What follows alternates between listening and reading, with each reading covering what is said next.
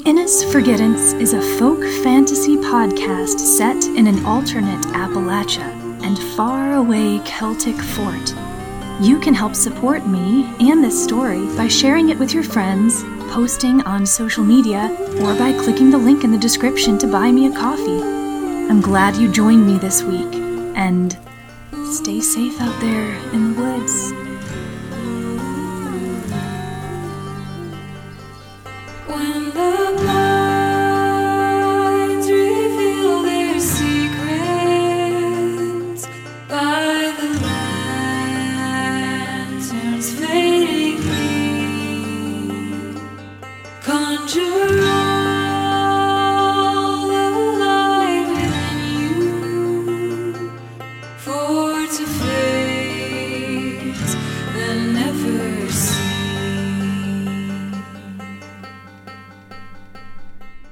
Previously on the Innis Forgettance, while together on top of the West Mountain, Mama told Porter she had been so overcome by the curse of the Neverseen that she had run away to give herself over to the spirits of the forest until Henrietta interfered.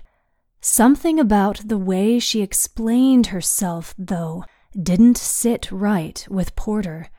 He sensed that his mother was lying. But why on earth would she lie about that? Porter in Inniscombe. Porter didn't remember falling asleep, but he awoke to the fiery blaze of the sunset filtering through cracks in the hut. Mamma sat in the doorway, a black silhouette with her knees to her chest, looking out. He flexed his fingers and toes, then moved his legs. The bones creaked, muscles throbbing with ache and thaw, but the frostbite was relenting. He sighed and swung his legs over the side of the cot. The scent of roasting meat filled his nose, and his belly erupted in eager gurgles. Ahead, Henrietta stood by the fire, carefully rotating what appeared to be a hefty jackrabbit on the spit. His eyes cut to the wall, where the brown gray pelt was tacked taut. A mess of entrails sat on a plate below it. How do you feel? the old woman asked, sounding distracted. Better. He shrugged, leaning his ear toward one shoulder, then the other. Uh, a little stiff, achy. Mm, Better. How'd you nab the rabbit? Dead fall trap. Henrietta lifted the spit and carried the cooked carcass to one of the flat stones, scraping it down and off the spit with a green branch. Give it some time to cool, and you'll have the fattest parts all to yourself, though that ain't sayin' much for rabbit meat. They ate in silence. Porter savored the fatty hind legs of the jackrabbit, then clamped a pawpaw cake between his molars and yanked. He happily chewed large bunches of wilted chickweed, glugged two mugs of cherry bark tea, and wiped the remnants of it all from his face with his sleeve. When he finally looked up, Henrietta watched him with amusement. Done now, are you? He smirked self consciously, swiped his back teeth with his tongue, prying out the last sticky bits of pawpaw. He could have eaten the entire jackrabbit. Thank you, Miss Henrietta. Henrietta grunted as she got her legs underneath her and stood. Picking up the cleaned bones from her rock, she dropped them into her kettle and passed it to Porter, then Mamma. They added their bones to the water, and she hung it back on the spit. He glanced to Mamma. She didn't look up. Are you feeling all right, Mamma? he asked. Miss Henrietta. When Mamma turned, her eyes were wide and helpless, as though she watched an invisible, unavoidable tragedy. I can't go on any more. There's a pit in my stomach, a terrible dread, but I must sleep. Please. Her voice broke, and she covered her face with her hands, her shoulders trembling as she silently wept. The sight shook Porter so deeply he got to his feet and walked into the hut's dark shadows. Clearly, his mother was afflicted. She didn't lie about the crying sickness. Questions popped like embers in his mind, and combined with his dangerous journey, his hard day's work, all the boggling things Henrietta had told him, the nightmarish experience at the sleeping place, and all he had yet to do. The tangled mess of all of it made him hot with anger. He clutched his head and squeezed it tight. How in the hell could he help his mother if he couldn't understand what was going on? When he turned again, Henrietta was sitting close to Mamma, holding both of her hands, speaking so softly that he couldn't hear. She reached up to cup Mamma's cheek and draw the tears away from her skin with her calloused thumbs. Porter's heart cracked and stung at the tenderness that his mother never knew from her mother, the comfort that he never knew from his own, the loss they had all suffered because of the Neverseen. If I Unlock her, he said, voice cracking. Could it help? It's possible.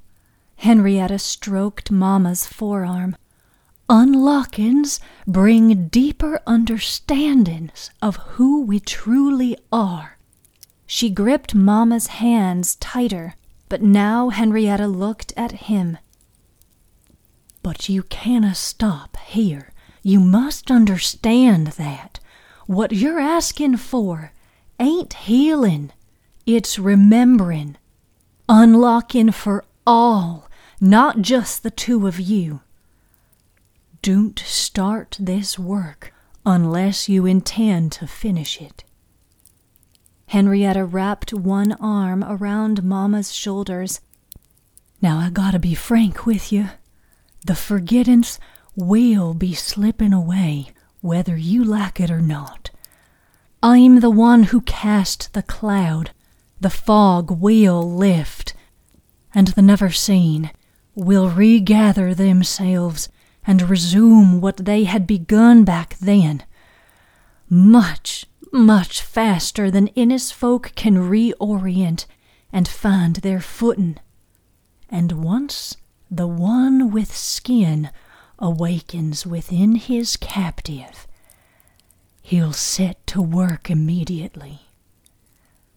Porter swallowed. So, what are you saying? So, I want to make sure you know all of this before you decide to proceed. Porter looked at Mamma. She blinked, wiped one eye, and nodded. It's worth it, he said. Firelight danced among them as Henrietta placed the lantern in the center of the hut's doorway. That the Neverseen may never enter, she whispered. When she turned, her countenance had transformed once again. Her persona as a friendly, strange old woman had dropped to the floor as easily as her pelt cloak, and she stood tall. Authority billowed from her solemn countenance, and for a moment Porter could see who she might have been had her life gone differently. Powerful, respected town elder cistern of their history's wisdom and truth, the story keeper. I've studied unlockins throughout our history, she said, a wry smile on her lips. The ritual has been different every couple of generations. Some are ornate, long affairs, with many steps and precise wording. Some have been simple, short. Some swear by smoke cleansing, by stones, by the presence of fire flame, or water gathered from a certain stream, and only when a certain star shines above. She shook her head and came to Porter, gesturing for him to stand. But I have found the common thread, the only thing that really matters in order to unlock an individual. She placed her hand on his chest. This. The heart and intention of the locksmith, even with no preparation and no fluff, just the solid, singular intent of your heart. She tilted her chin, blue eyes flashing with passion. It's awe inspiring what the heart can do, hmm? Mamma came to stand next to them. He could see the heaviness in her vision, the weary sag of her shoulders. She was fighting sleep, but would succumb soon. He clenched his fists, determined to do this thing, this unlocking, and set her free forever. Henrietta took one of his hands and gripped it tight. She gestured through the darkening doorway with the other, and Porter and Mamma followed her sight sightline. She will certainly not be the last one you unlock, Porter. Your heart is what's most important. Never, ever forget that. They will come to you, some of them eager, some hesitant, some unaware. None of that matters. What matters is they believe in you, and you believe in yourself, and in the divine locksmith, the great story keeper. This is what you were made for, locksmith. Set all your mind and heart on knowing that the one lying before you was created for a purpose, too. You are here to open it all up. Help them remember who they were made to be. She poked under his left rib. Fix your attention on the heart, she whispered, joining his hands with his mother's. Quiet yourself. You'll feel it. The essence of the soul, the connecting place. Mamma's hands were small, calloused, cool in his grasp.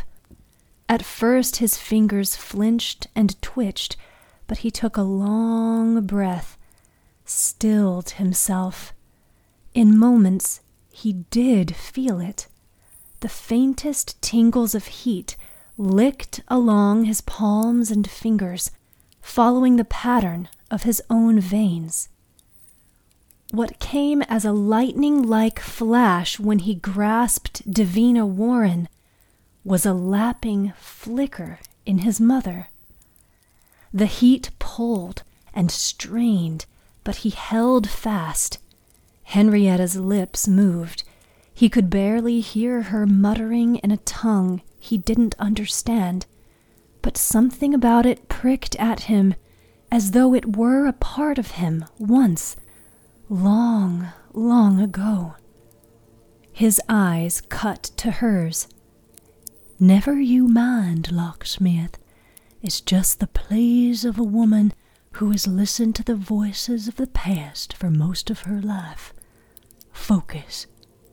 She continued to whisper in that strange accent. Oh, guard our soul shrines this night encompass our course over the ocean of truth. He tightened his grip around Mama, and his attention latched onto the furrows between Mama's thin eyebrows, the lines bordering eyes and mouth, signifying a life of desolation made worse by loneliness. Determination surged within him. Be whole, Mama, he thought.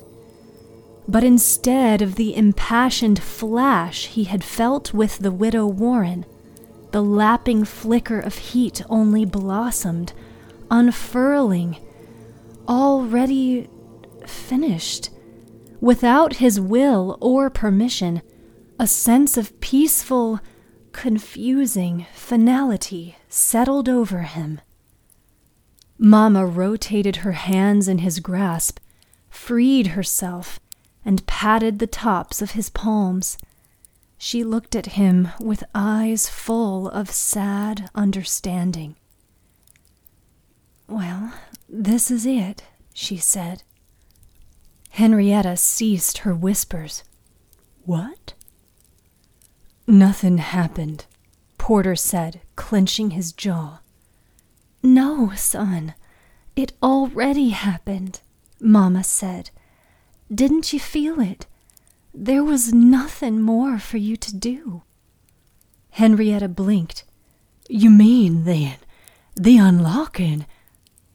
You had already done it, son, Mamma interrupted.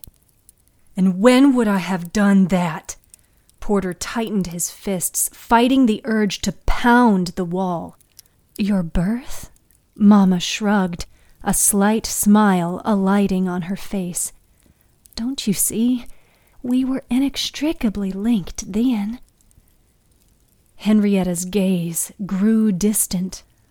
Unlocked from the beginning. But Mamma interrupted. Her smile flitted away, replaced with a sad resignation as she turned and walked toward her cot. Whatever my gifting is, it doesn't free me of my affliction.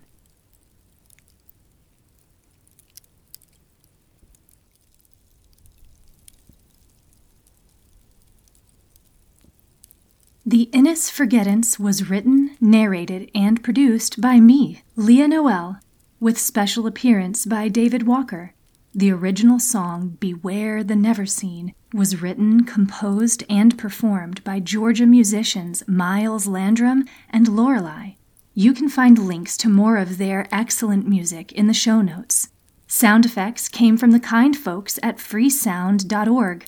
You can follow this podcast with behind the scenes and more on Instagram and TikTok at Leah with a Pen. Ooh.